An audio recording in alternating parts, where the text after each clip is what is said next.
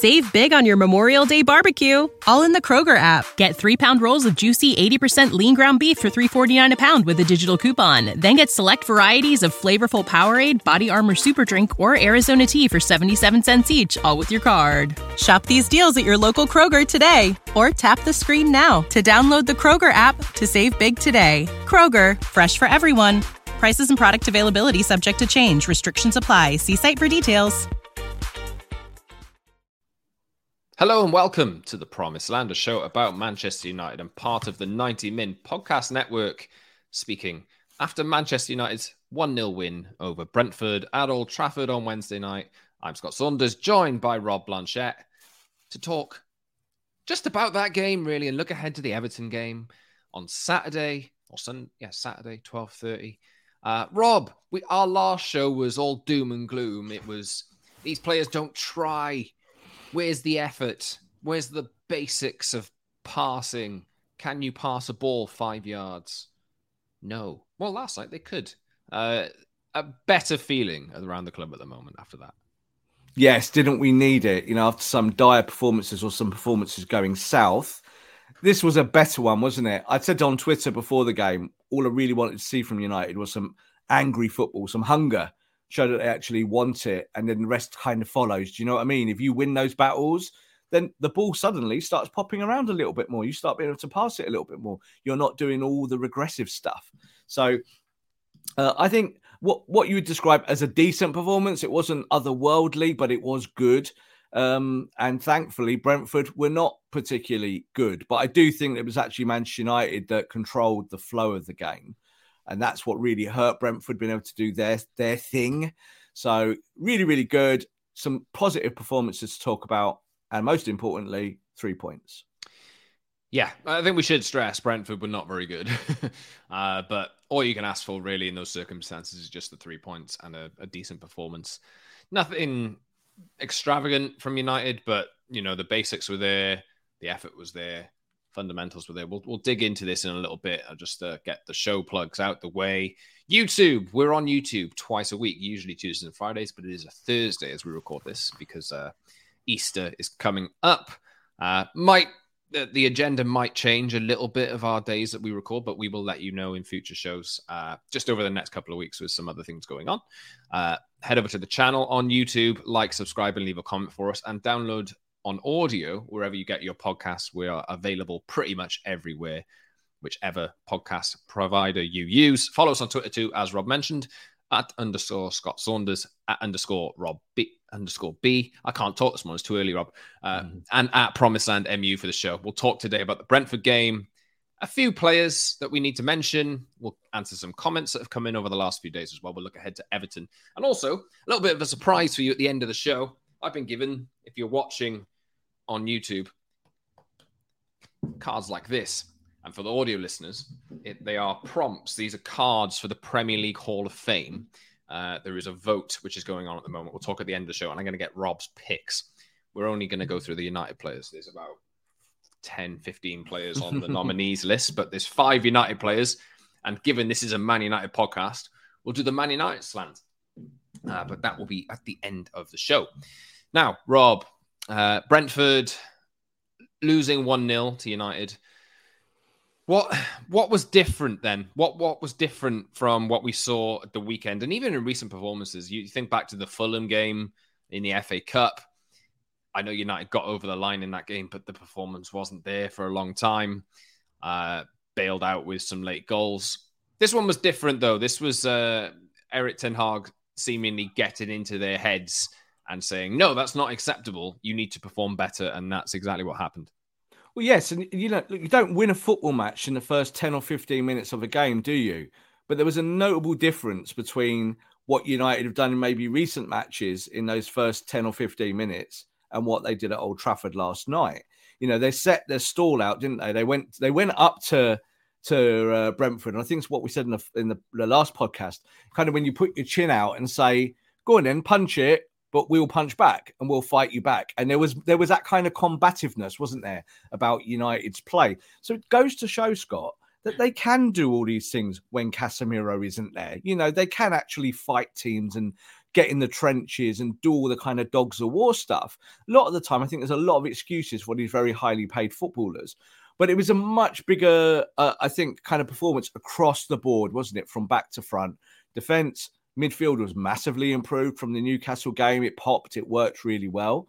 And then, of course, up top, you made that big change really with Weghorst not playing a minute, which was interesting, and Rashford going through the middle, and of course, Jadon Sancho coming back into the team. So, kind of, I think Ten Hag rolled the dice, but they're not massive risks, are they? These are not things that we go, oh, that's a that's an strange decision from this manager. They're all stuff all within his remit of being a manager and trying to get this team popping again. Uh, and it was a good performance. As I said, very professional, and they took the points. They won 1 0. It could have been 2 0. It probably should have been 2 0 or 3 0. But at the end of the day, scorelines do not matter. Victories do. Yeah, you mentioned the midfield there, Rob, and I, the last mm. conversation we had after Newcastle kind of overran United's midfield on Sunday. Yeah, was oh god, this midfield terrifies me without Casemiro and Eriksen there. But I was looking at the the lineup graphics as I was preparing to watch the match. You know, United's versus Brentford's. Uh, I think Brentford played three Danish players in there, uh, and I thought that United three, Sabitzer, McTominay, Bruno, versus that three. Come on, yeah, they're all better footballers. You just need to put the right amount of application in, and y- your job should be relatively simple. Uh, and that is in the end how it came out. But I mean, we'll talk about all the midfielders uh, on their own in today in today's show, and we'll start now, I suppose. Tom the Brick, uh, or at Tom the Brick on Twitter, commented uh, to one of my tweets yesterday and asked me, "How does Scott McTominay play? Please, please, please discuss this on the podcast." Maybe my untrained eye is wrong. I just can't see how he can possibly get in this team. So, Rob, I'm going to ask you what does he offer to this team?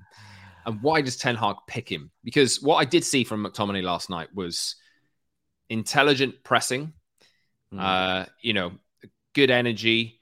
He offers, somebody commented back on that, he offers height in the box to defend from corners. He's more than that, though. Uh, uh obviously, we know his limitations, this kind of thing, and but he does seem to get to, to, to some fans who are watching and they don't see the obvious technical quality that he has, obviously then he kind of sticks out as a, a sore thumb in a sense as being really off really off standard. But what is mm. it that managers like Jose Mourinho, Ole Gunnar Solskjaer, uh, Erik Ten Hag see in him to continue playing him?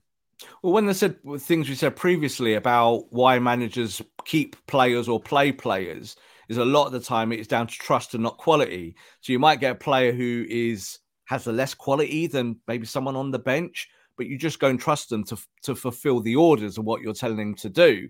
So, you know, we saw Scotty, didn't we, play the 10 against Newcastle, and it was a great big mess. Oh, what a surprise that is. But what did they do in this game against um, against Brentford? There's the same three players, wasn't it? Sabitzer, McTominay, and Bruno. But you know, so what does McTominay do in that system? Well, I don't want McTominay being the creative one at the top. Like, no thanks. And what we saw was Sabitzer playing the 10 last night, Bruno playing the 8, and he played the 8 very well. I thought it was the best he's played the 8 all season long. But then those two things help McTominay, doesn't it? Because then McTominay can go and do some of the running around because you do need a little bit of that. And I think we saw it was two moments last night when McTominay made two big blocks going across the box. Again, if he doesn't make those blocks, one might end up in the net this is a different show today. We're talking about a draw, and unfortunately, United dropping points again. So that is what Scott McTominay is. That is why Scott McTominay is liked by certain managers, and that is why Newcastle are fishing around signing Scott McTominay. So I, I, I will always understand why he's completely unpopular because he is. He's an unfashionable player. I do think on the ball he's a problem. Just don't think he's got maybe the necessary skills for United going into next season or someone on the ball that you need. You'd rather have someone that does both, you know, a bit of running around and be technical.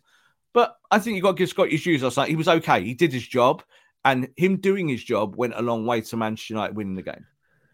You mentioned Marcel Sabitzer there. Hmm. Um, obviously, we had a conversation about him on the last show on loan from from Bayern at the moment. Uh, smart assist from him with the header down to Marcus Rashford, who was just coming back from an offside position uh, and had managed to get onside and obviously thunder the ball into the net. Sabitzer in the 10, we, we obviously know that since he's come in, he can play 6, 8, 10, left, right, if necessary. Uh, he was quite effective in the 10, though, wasn't he? Um, you know, obviously mentioned there Bruno dropping a little bit deeper. Sabitzer just offers a little bit of quality up there. Yeah, and he's a he's a driving force in the 10. So he's not your traditional Odegaard, De Bruyne, even Bruno type 10. You know, he's never going to be, you know, have that sweet pass in him or that kind of little bit of skill or finesse but he's kind of like a, a bulldozer from 10. He likes to run forward. This is what he was known at, known for before he went to Bayern Munich. He was known for being a player that can get you goals and assists. And I think I've mentioned before about how high his XG is and his XA is in the Bundesliga from playing from that position. So I was I was pleasantly surprised to see him kind of freed up from the number eight duties last night to go and play behind Marcus. And I actually think, you know, in terms the combination worked for the goal, of course, and it was clever from Sabitzer with that little nod down there and Marcus just firing it home. That's the combination you want from your 10 and 9, isn't it? We talk about these things all the time. So, you know, a big tick for him. I think we will see him play the 10 again. Christian Eriksen coming back will kind of muddy some of that, and you might see him going back to the eight just because. But it was a it was a nice little experiment that's not really a risk. Again, it's not something that Ten Hag's doing, something that we don't know that Sabitzer can do. It's just that we have not seen him do it yet for Man United, have we? So I think that that then that then allows Bruno to be a better number eight, doesn't it? Because there's someone driving forward and stretching the play, and then that allows McTominay to swing round and cover a little bit more because that's what he's good at, and that's what they didn't do at Newcastle. Scott, it was just a big jumbled mess. But against Brentford, you know, they knew they had to kind of be a little bit more resolute, and they did that. And I think Sabitzer was a big part of that. Yeah, uh, like we say, uh, obviously, hopefully, the next game against Everton will be the last game where United don't have Casemiro. His suspension mm. ends after the Everton game, and hopefully, Christian Eriksen is back in first team contention within the next week. I think Everton might come too soon for him, but for those of you who were watching, there was a camera shot of him in the stands next to Garnacho watching the game with a big beard. Uh, went up in my estimation after that, if it's possible.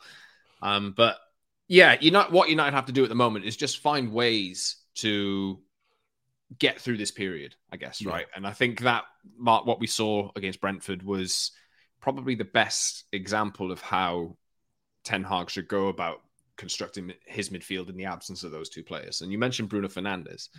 Uh, very imp- I know Rob, you're you're quite um, you you often look at Bruno and you think you get frustrated with the fact that he gives the ball away a lot. Mm-hmm. Um, that was much more measured from him last night, though. Uh, and he dictated the tempo. He was yep. very smart. He gave the ball away once or twice, but that's to be expected. That can happen. But that was you mentioned Bruno in the eight already playing his uh, best performance in that position. What was it about Bruno for you that impressed you? I think first of all, we said his ball retention and and being smart. So when when I kind of focus on Bruno, I do that because I expect more of him because he is our, our best player, certainly our best midfielder in those roles, isn't it? playing the eight does not suit him as a player. I'm sure, like there were times even last night where it felt like he was itching to get forward and itching to kind of go and join Marcus and join Jadon and get further up the pitch. But of course, the role is about being disciplined. But what did he do, Scott? He was picking the ball up and doing the simple stuff really well. And he did give the ball away once or twice, but there's no problem with that. Everyone does that. That's not a problem, is it? and then he was getting his head up and turning that, that kind of possession into transition and getting United on the front foot quickly. That's what I want to see from Bruno. But I do also understand that it's a, the impact of everyone, isn't it? And that's why you can't just put it on Bruno Fernandes's shoulders when things go wrong. He might, we might highlight him. I might say I'm disappointed in certain things. I think you saw last night that when he got the ball off the back four or in those areas, there was no thinking. He just kind of turned and he was playing the balls into the channels really quickly and allowing us to kind of get forward. That's a big part of our game is transition. And if your midfielders are not implementing the transition and getting you going, guess what? You don't transition. It doesn't work. So I think that it's Bruno playing that role last night. It helped that McTominay did some of the more dirty work, and it helped that Sabitzer was driving the 10 and pushing the traffic that way.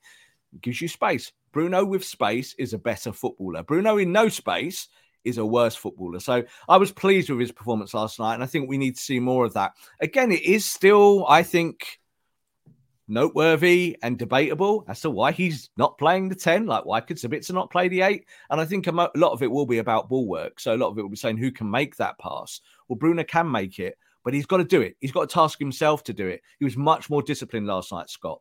And that was a big part of this victory. You just said there about Brentford's midfield at the top of the show. It's a little bit like Newcastle. You were up against Willock and you're uh, you you're you're up against uh, Willock. Who was the other midfielder? Sorry, and um, Longstaff. and Longstaff, yeah. And those two guys were not getting our midfields when you compare it to our midfielders. So it's sometimes it's a little bit of an anomaly, but it's the same with Brentford. Those guys wouldn't get in our midfield, and therefore you're tasked to be better than them, and they were last night. And again, this is all part of the building blocks towards this victory. How much of it was uh, and Bruno, Bruno's space that he was finding?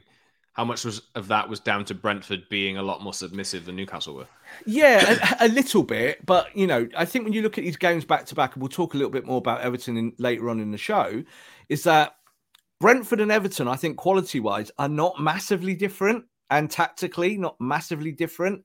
The difference maybe now at this point in the season is that Brentford have maybe got one eye on their holidays and thinking we've done our season, like we're going to be top half and we've done really well and Everton are going to turn up at Old Trafford fighting to stay in the league. So there's a difference there. You might have same similar players, but then you've got to do it again, haven't you? You've got to look at the players and say, "What well, you're inferior to us." So we've got to make that show and, and count on a football pitch. They didn't do it against Newcastle, but they did do it against Brentford. So you've got to take that game to game, as you said. And I won't be surprised to see Bruno just carry on not not playing the 10. Like I think we've got used to it now that for some reason, even later in the game, Scott, I was thinking as you were tying it down, would you just let Bruno go and go at the top end so he can kind of stretch the play himself, maybe play something a little bit deeper, play mid block or something like that? No, Bruno played the eight the whole game, and he seems to be playing games in central midfield non-stop. So for Bruno, it's just about do all the basics properly and then allow your kind of flair game to take over in those moments where it can. Another player that we've seen, and we are running through a few players today. Uh, another player that we've seen play in the 10 on occasion is Jadon Sancho. Mm. Uh, he did get a start last night and played played all right. Uh, a comment from Prajval saying Pretty sure I heard you all predicting correctly that Scott McTominay would be starting as the 10. This is referring to an old uh, a previous match and not hating that idea as much in the last episode. I think Ten Hag got it wrong and won't be the, going there anytime soon, which he obviously didn't last night. No. Uh, what do you think of Sancho in the 10 role? It's been hit and miss, but I feel he's shown a bit more there than he has on the wings. Now, he did play on the wing last night. What do you think, Rob? Is it kind of horses for courses kind of thing with Jadon? or is his best position on the left? We don't really see him on the right that much. I, I that I noticed last night. Uh, what do you think? We've had this conversation on this podcast before about where he fits into this. He's not an automatic starter at the moment, hmm. uh, and you can't really see it happening anytime soon. He's more of a rotation option. But um, do you think Jadon Sancho in the ten when Eriksen and uh, Casemiro are back is just not an option that we're going to see anymore? Is it a case of Sancho will be put back out on the wings? And he was on the wing last night and played a lot better than recently he had a decent performance as well, didn't he? And and I think a lot of this is down to chemistry. So it's all very well we talk about the number 10 in isolation, but I don't think it actually helps things. Like we've just done the segment there about the midfield, and it's about the midfield working together so players can do their individual jobs and they all look better within that system. I think the thing is with Jadon Sancho, and this is what you have to highlight, is what is Jadon Sancho? You know, is he a winger? Is he a is he a player who can play the 10 and kind of drift and pick the ball up and allow you to kind of get going? Can he give you, say, the energy that Sabitzer gave you last night in that role? Well, I think there's kind of some variables there. First of all, I think if you do need a 10 that drives, like we did last night with Sabitzer, then you can't pick Jadon Sancho. Jadon Sancho is not going to drive the ball in that way. Jadon Sancho is a cute footballer who can dribble with the ball and take the space and maybe work in tighter areas. I think what we saw last night was really interesting. Is that Marcus obviously being pushed through the middle and Jadon being pushed left. Jadon played it almost like Antony does on the right. He's getting the ball and inverting. And quite often you were seeing, it's quite radical at times. Marcus kind of going into the left channel uh, and seeing Jadon come all the way across to the right to join Antony. That's acutely tactical. Whether fans pick that up, I don't know. But that's a direct instruction to get Jadon to float away from the left because Jadon's never really going to go on the outside, is he, from that side? It's just not what he does. Same like Antony, because he's left footed. He's never really going to go on the outside. It's just not what he wants to do, but it's not what the manager wants either. So I think the most obvious position for Jadon is still somewhere on the left. But I believe infinitely that when everyone is fit, you must play Marcus Rashford on the left. Marcus Rashford is the best left sided forward in the world on form. Now, last night, Marcus played through the middle and he played okay, but I don't think it was great. He wasn't great at the press.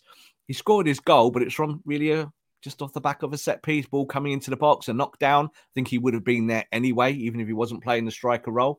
And then you look at Jadon, and I think Jadon was allowed to drift last night.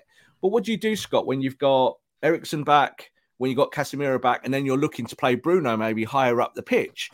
Well, it means that Jadon doesn't play, not as it stands. Jadon Sancho's form needs to be better and more consistent, and then he's much more of a viable starter. Him as the 10, at times in games possibly, but I don't I don't see it. He was never really a 10 at Dortmund, and they didn't like him, you know, they liked him in wider areas. And and I think he played as a 10 at, at City when he was really young for short periods, but again, it wasn't something that Pep wanted to develop. So let's wait and see. I don't know with Jadon. I think the jury's still out, and I think a good performance. We're going to have to take him now, game by game. Now, this isn't a luxury that players get at Man United, but somebody, I think I've seen this on my timeline last night. I can't remember who suggested it, but suggested that Jadon Sancho was more of a player who needs game time in a role to grow into it rather than yeah. being rotated into a team for 20 minutes at a time because mm. he never really picks up the momentum. Do you think that's fair? I think it's fair, but it's also a little bit throwaway because everyone needs game time. Like all footballers, no, no, one comes back and hits the ground running. We saw last night with Anthony Martial coming off the bench that it's tough. You know, it's a hard sell when you've not maybe been training or not being in the first team. So I agree with that. But there's no way this can be a popularity contest for Ten Hag. He has to look at it as, as building bricks. And if he looks at Sancho and says, Well, I want to play Sancho, but I can only play him on the left, and I've got Marcus Rashford, then unfortunately, Jen Sancho is not going to play. And that is just the brass tacks of it he does need game time, Scott, but eh, he's not going to get that rotation as it stands at the end of the season. We are too near the end of the campaign to start risking things not working, and that is a problem. And Jadon Sancho's got to this part of the season now. We're so many months into it, even months after his journey out to the Netherlands to to train and to get back fit and to get back to where he needs to be. We're past that now. We're in the kind of red zone. This is it now. We have to win games. So we can't really mess around too much. And Jadon played last night because we needed some more creativity. I thought United were more creative with him on the football pitch. But when everyone's fit, Casemiro's back, Eriksen's back, Bruno playing higher up the pitch, he sits on the sideline and I want Marcus on the left. I'm a little bit worried about moving Marcus Rashford now because Marcus Rashford's been the best left sided forward in the world this year. And we're going to move him to play a guy that hasn't played very well at all. Like we want Jadon to do well but he's going to have to take the slim pickings. He's going to have to do it in smaller smaller windows and prove to the manager and prove to us that he's ready to start once again. He's still miles behind Garnacho to me. Like Garnacho's not played now for weeks because he's injured. And in my head, I'm still thinking if Garnacho was fit tomorrow, Garnacho's the guy you play on the left when Rashford's not there. So that's difficult for Jadon. I don't think Jadon fits on the right in this system at all. He can't invert from the right. And that's why you see uh, Antony plays all those minutes. I suppose that's the way it should be, though, right? Of course. If you want to be a successful club, if you're not performing, you got to take your chance when you get it closer to democracy, isn't it? It's mm. closer. Yeah, you know, you say to players, prove it, and we know that this manager's massive on that. We know he tells them behind the scenes that you've got to prove it to get in in my football team. And he did say last night about Sancho before the game and after. He went, Sancho's trained really well. I was happy to put him in last night. I do think it was a little bit as a reaction to Newcastle to try and change something. And of course, then you've got that option of playing Marcus through the middle for Weghorst. In the run through of players that we're doing today, we, we will do one more Anthony Martial. Hmm. now, let me just uh, pluck a comment from Erik Ten Hag's post-match presser. He was asked, uh, "Is Martial not fit to start yet?" I quote, "No, otherwise he was an option, but I don't think in this moment he's game fit enough to have to, to have a start." Obviously, when you see Anthony Martial's record over the years, you have to be really careful to plan it. So I don't want to take that risk because I know when he's on the pitch, he has a great impact on our performance. Now, some suggestions from uh, media in the UK that he's run out of patience with Anthony Martial. We know that obviously United are targeting a striker. We've talked excessively about, about Weghorst, who we didn't see at all last night. Uh, Martial came back with about 20 minutes left, or 25 minutes left. I can't remember exactly when he came on. Obviously, better, Ten Save big on your Memorial Day barbecue, all in the Kroger app. Get three pound rolls of juicy 80% lean ground beef for $3.49 a pound with a digital coupon. Then get select varieties of flavorful Powerade, Body Armor Super Drink, or Arizona tea for 77 cents each, all with your card. Shop these deals at your local Kroger today, or tap the screen now to download the Kroger app to save big today. Kroger, fresh for everyone. Prices and product availability subject to change. Restrictions apply. See site for details.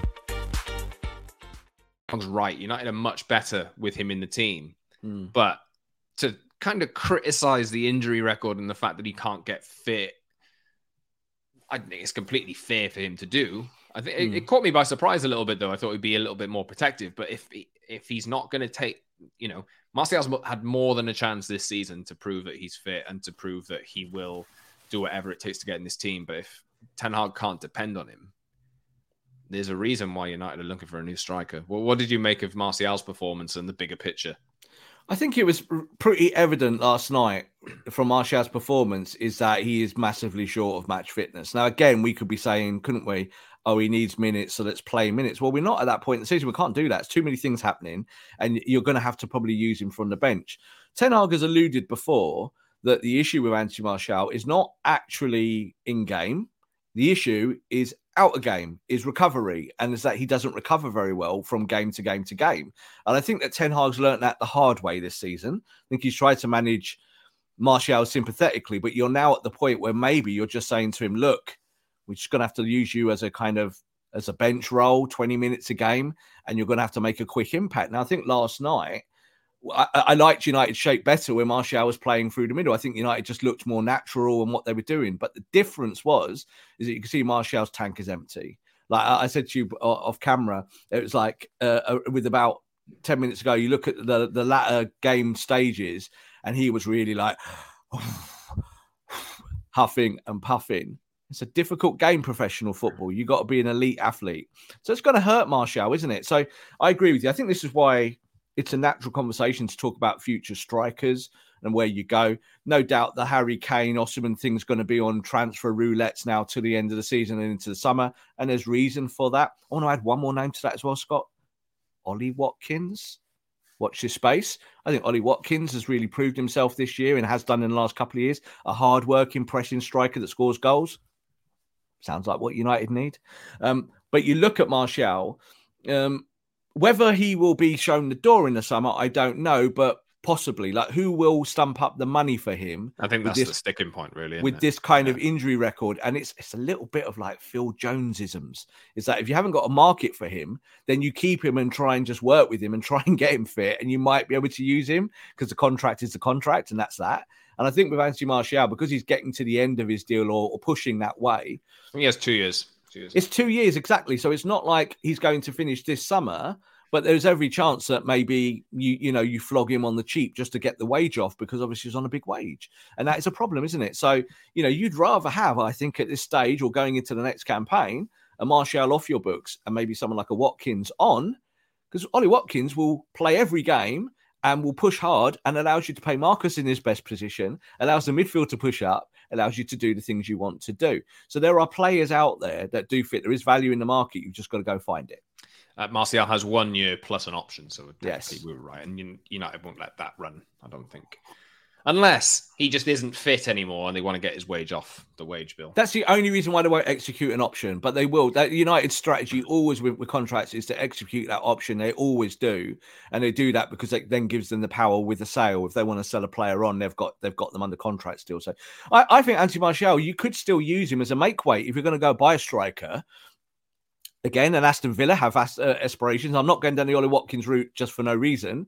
But if you actually wanted to get a Watkins and you had to pay cash plus player, then someone like Martial at Villa, less pressure might work for him. But it is a fitness problem. And, and I think if you went and worked for Unai Emery, you'd have to be fit to play his systems. Let us know. Rob, Rob suggesting Ollie Watkins for Manchester United. Let us know in the comments. What do you think? Uh, let's. Uh, anything else to add on Martial, or are we just thinking? You, right. Let's let's look ahead to the Everton game. Does he start against Everton?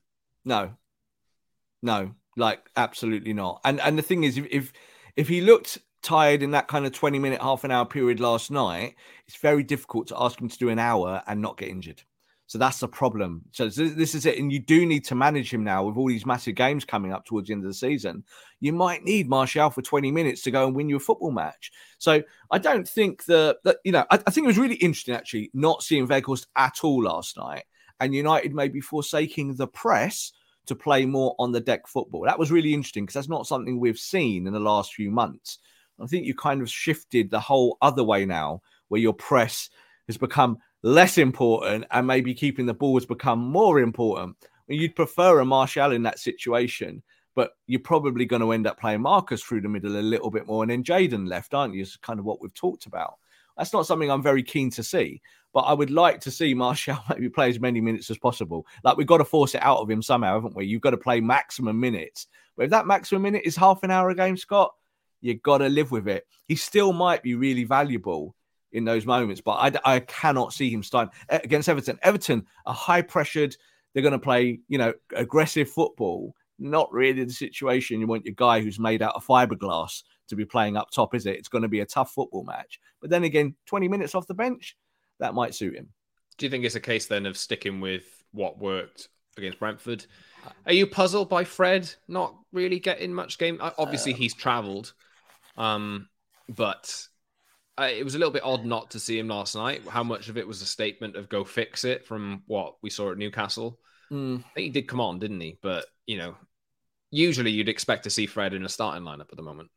You'd expect to see Fred in a starting lineup, but I do see this kind of as like two boxing matches back to back. So maybe Ten Hag is looking one step to the future, and maybe we'll see Freddie against Everton. I think we're more likely to see Fred play than when you are Martial.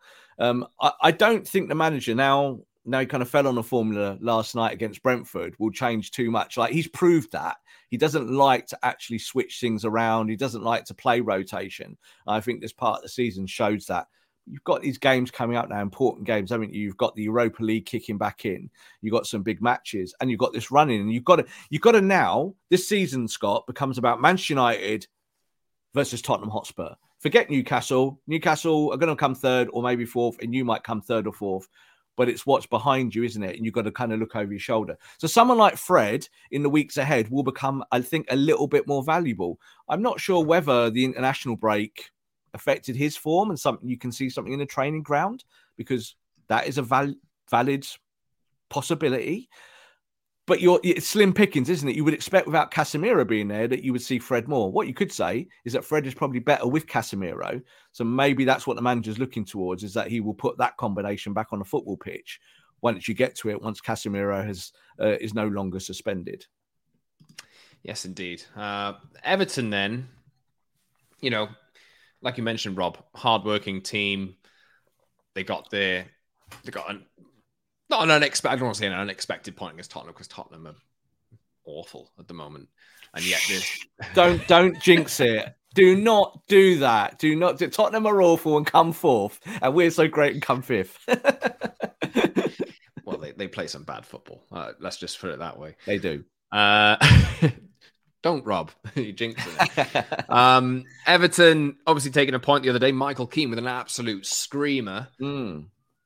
Everton have been to Old Trafford already this season, I believe, in one of the cups, right? Yeah, was that last season? And it was, that, it was a difficult, difficult game for them. Uh, but again, I think this is just an this is quite similar to the Brentford game for me in terms of the Very amount of effort so. they put in technical levels. You, you compared them in, earlier in the show, didn't you, Rob? Probably accurate. Um, but Everton will come to Old Trafford and not really give United anything for easy, anything easy. But it's a case again of just do the basics. Effort levels have to be right, and you haven't more than enough quality to go and win. And it's just a case of take another three points this time around and get past this awful phase where you haven't got your two of your midfielders and you can look forward. Yes, look, this isn't Frank Lampard's Everton, so it's not going to be a disorganized mess, is it? It's it, this is Sean Dyche's Everton, and they will work every matchup to to the absolute highest possibility. So this is the thing: we are more talented than Everton, and it doesn't matter. These things do not matter really at this point in the season. This is all about war. Can you fight these wars and put all the fires out that burn around you while still scoring the goals that you need to win football matches? And I think when you look at Everton, the fact that they're still in this precarious situation where it was like 10 clubs who could still get relegated, you know, they're all, all within a few points of each other. Everton have kind of found a little bit of their mojo, haven't they? So even though I don't think they're playing fantastic football, they do look like they will score goals, or if they go longer, or they get a moment of magic. Like I said, the Michael Keane moment where he comes into the middle. Michael Keane, a few weeks ago, well, he wasn't playing, a few weeks ago, doesn't take that shot. He's confident there because he's empowered by his manager. And I think that's what we see with Dyche is that I don't think Dyche is actually any kind of technical great god of a manager. I think what he is good at is he's good at organizing. He's good at getting players to do roles. And that's you're seeing that from Everton. So that's the fear here is that Man United say, go, oh, we did all right against Brentford, take their foot off the gas just by a tiny bit. And then you get one big long ball forward and you don't deal with the second ball and Everton score. So it's very similar to Brentford in that case. You know, when you're looking at second balls, last night Man United did okay with the second balls. There were still times where it's a little bit messy. Did you see the bit with De Gea with the ball at his feet where he hits Toney? and you kind of think to yourself, "Oh, I don't know if you saw actually the camera went to Dalot, uh, to Dalot on the other side." Right? I didn't actually. oh, it's hilarious. And De Gea kicks it, obviously goes off off Toney, and Toney goes, "Oh." And Dalot is just over there like this, like that in the right back spot, his head in his hands, and he's like just going like this, like he's in some kind of trauma. And it's like, oh my God, I've seen all this before, and I'll probably get blamed for it because he didn't pass to me. But that was it. He should have just passed the ball to Dalot, and he didn't. So they're the kind of things you see you have to just work with because Everton will press you. They'll work you in those areas. And they're not they're not scared to make it physical. They're just one of those team. And Dyche, you know, likes these matchups, the, the underdog. Uh, and I think he will enjoy standing on a touchline at Old Trafford, directing the traffic, pushing his Everton team forward. Because again, if you lose the game, people just say, well, Everton, you, are supposed to lose this game, aren't you? So absolutely no pressure on them. I think Dyche does a really good job of taking that pressure off his players' shoulders. Early kickoff at Old Trafford on Saturday, Man United versus Everton. We'll wait and see if United can, just like we say, take another three points and put the sticky patch behind them. Uh, but we'll end today's show with a different section uh, we'll put this in the description, hopefully. Uh, but I'll just run through. There's a Premier League Hall of Fame nominees list, which is being floating around. The uh, the official Premier League app, you can vote on there. I believe voting is open until the sixth of or the 10th of April at 6 p.m. UK time, and the three inductees out of 15 will be announced on Wednesday, the 3rd of May. Fans can vote at www.premierleague.com com forward slash Hall of Fame and via the official Premier League app. There are 15 players, as we mentioned Tony Adams, Sol Campbell, Michael Carrick, My, uh, Petr Cech, Andy Cole, Ashley Cole, Jermaine Defoe, Les Ferdinand, Rio Ferdinand, Robbie Fowler, Gary Neville, Michael Owen, John Terry, Yaya Toure, and Nemanja Vidic. Now, given this is a Man United podcast, mm-hmm. I have cue cards here. If you're watching on YouTube, I have cue cards. If you're listening, I have cue cards and I'm holding them up at my camera so I can show Rob that I have them. And what we're going to do here, my votes will go on the 90 Min uh, YouTube channel later this week. I think we're going to record a video with these cards later today. But since Rob's here and since we're doing a Man United podcast this morning, I figured why not get Rob's votes? I'm putting you on the spot, Rob. But um, I'll throw, I'll hold these players up here. So we've got Michael Carrick, we've got Andy Cole, we've got Nemanja Vidic, we've got Rio Ferdinand, and we've got Gary Neville. Now, some players have already been inducted into the Hall of Fame. I think Arsene Wenger and Sir Alex Ferguson are being inducted into the Hall of Fame, but this is a, a voting process. Who would your votes be, Rob? Do you want to vote for any non Man United players, or are you sticking with United? No, not this time. Like I probably, if I thought about it any deeper, I would. You know, as you rolled those names off, there were one or two in there that kind of went, oh, you know, like Yaya Toure being one of them.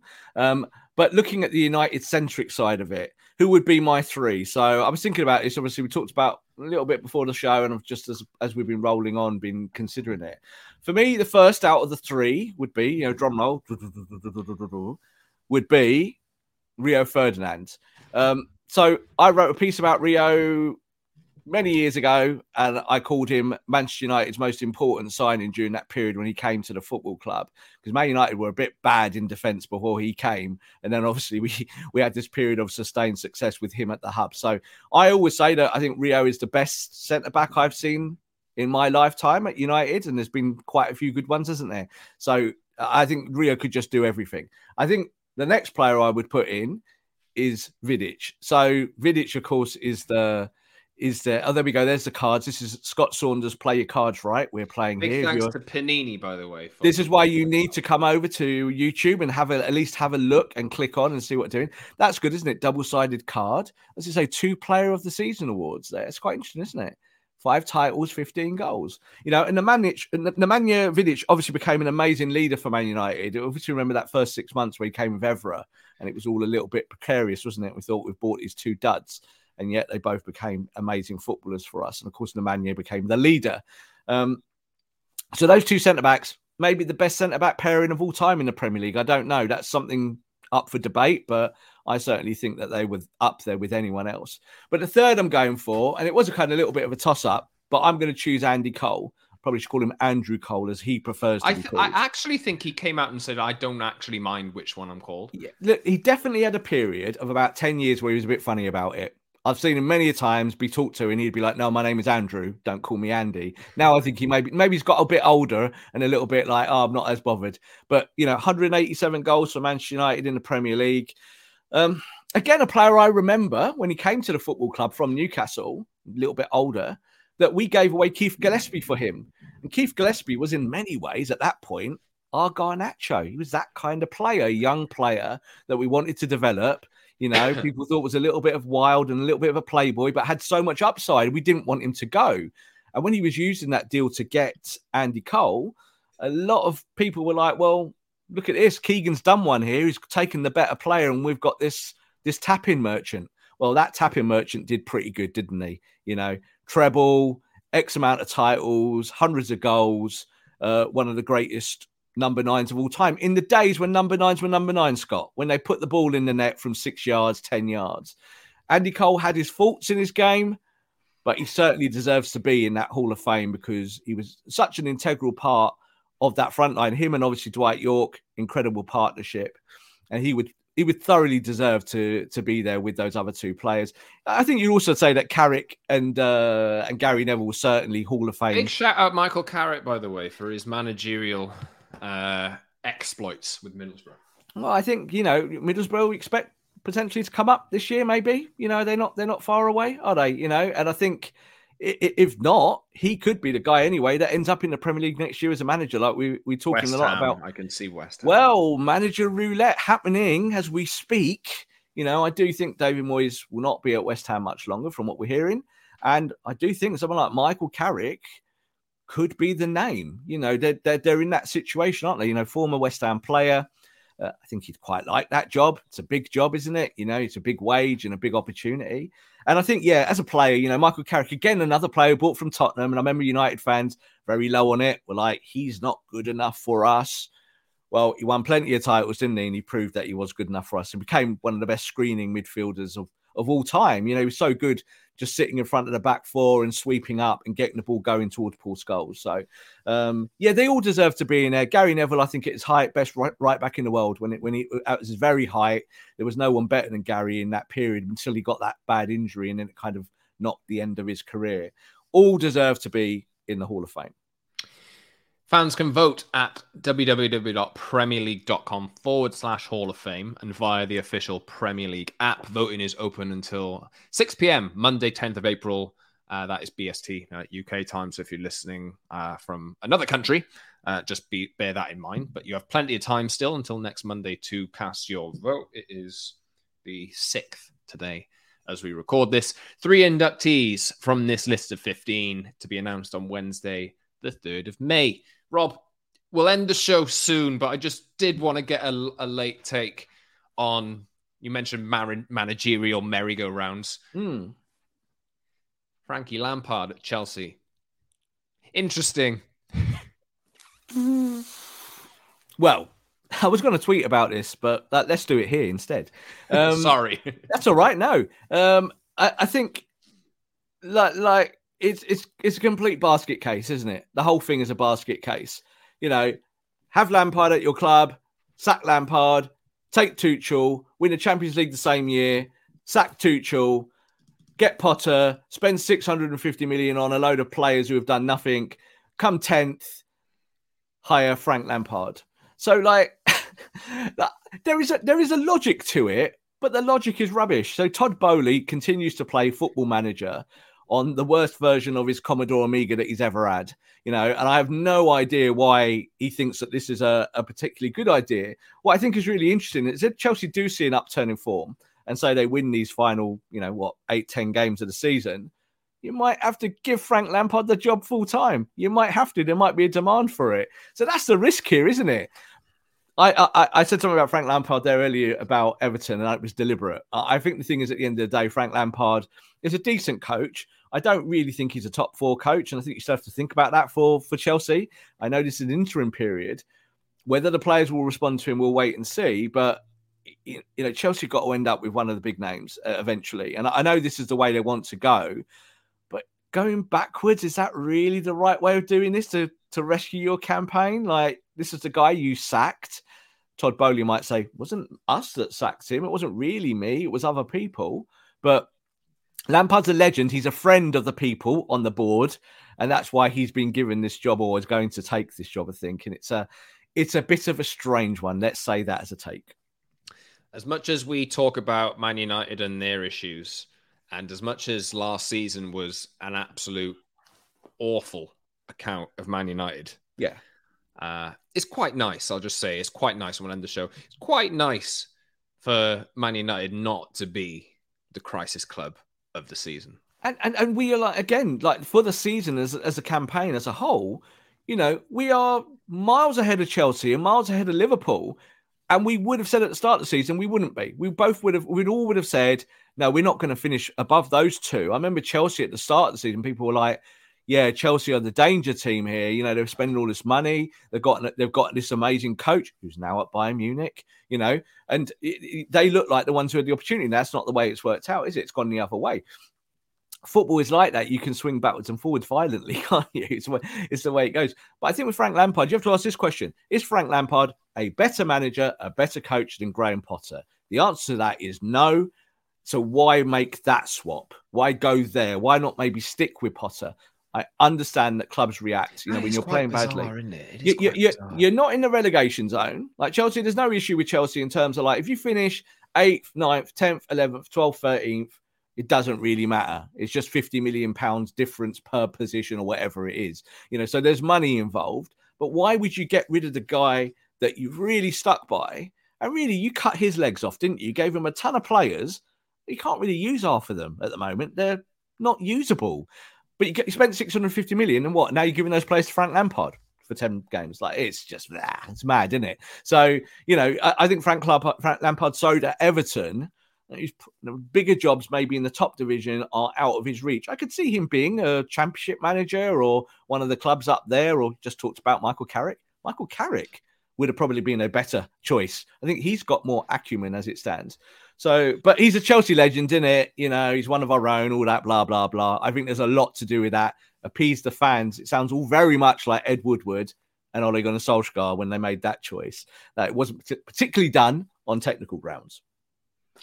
That's it for us today. Uh, Everton go to Old Trafford on Saturday lunchtime. Uh, hopefully, Man United can continue uh, their it's not a run of wins. They've won one, but maybe they can turn, start turning that into a run of wins, and hopefully we can see the back of this uh, difficult period soon. United will have some first choice players back in the fold. Just one more game, hopefully, uh, until they are welcomed back into the situation. Subscribe to our show wherever you get your podcasts and watch us now on YouTube as well. Tuesdays and Fridays, usually Tuesdays and Thursdays this week, maybe next week as well. Rob, I haven't had, a chat with you about that yet, but we'll we'll talk at some other point. Uh, head over to our channel, like, subscribe, and leave a comment for us as well, and follow us on Twitter at underscore Scott Saunders at underscore Rob underscore B and at Promise and MU for the show as well. Rob, any final thoughts from you today before we switch off? Now, off the back of the plugs, I'm going to say this. Please, please, please, please, please share the show. Please share it. So many of you that send us so many nice comments, and we're really grateful for that. We love all the support and, you know, everyone that watches every week, twice a week. You know, we know it's difficult, and we do two shows twice a week, kind of around an hour sometimes. That's two hours of your life. And There's so many of you that tune in and say that you enjoy what we do. But please share it on your socials. Keep keep crowing about us, uh, and we'll keep uh, plugging out that content for you yes, please do that. Thanks for listening, everyone, or thanks for watching if you're watching on YouTube. We'll see you next week with another Promised Land Manchester United podcast. Thank you. Save big on your Memorial Day barbecue, all in the Kroger app. Get three pound rolls of juicy 80% lean ground beef for $3.49 a pound with a digital coupon. Then get select varieties of flavorful Powerade, Body Armor Super Drink, or Arizona tea for 77 cents each, all with your card. Shop these deals at your local Kroger today, or tap the screen now to download the Kroger app to save big today. Kroger, fresh for everyone. Prices and product availability subject to change. Restrictions apply. See site for details.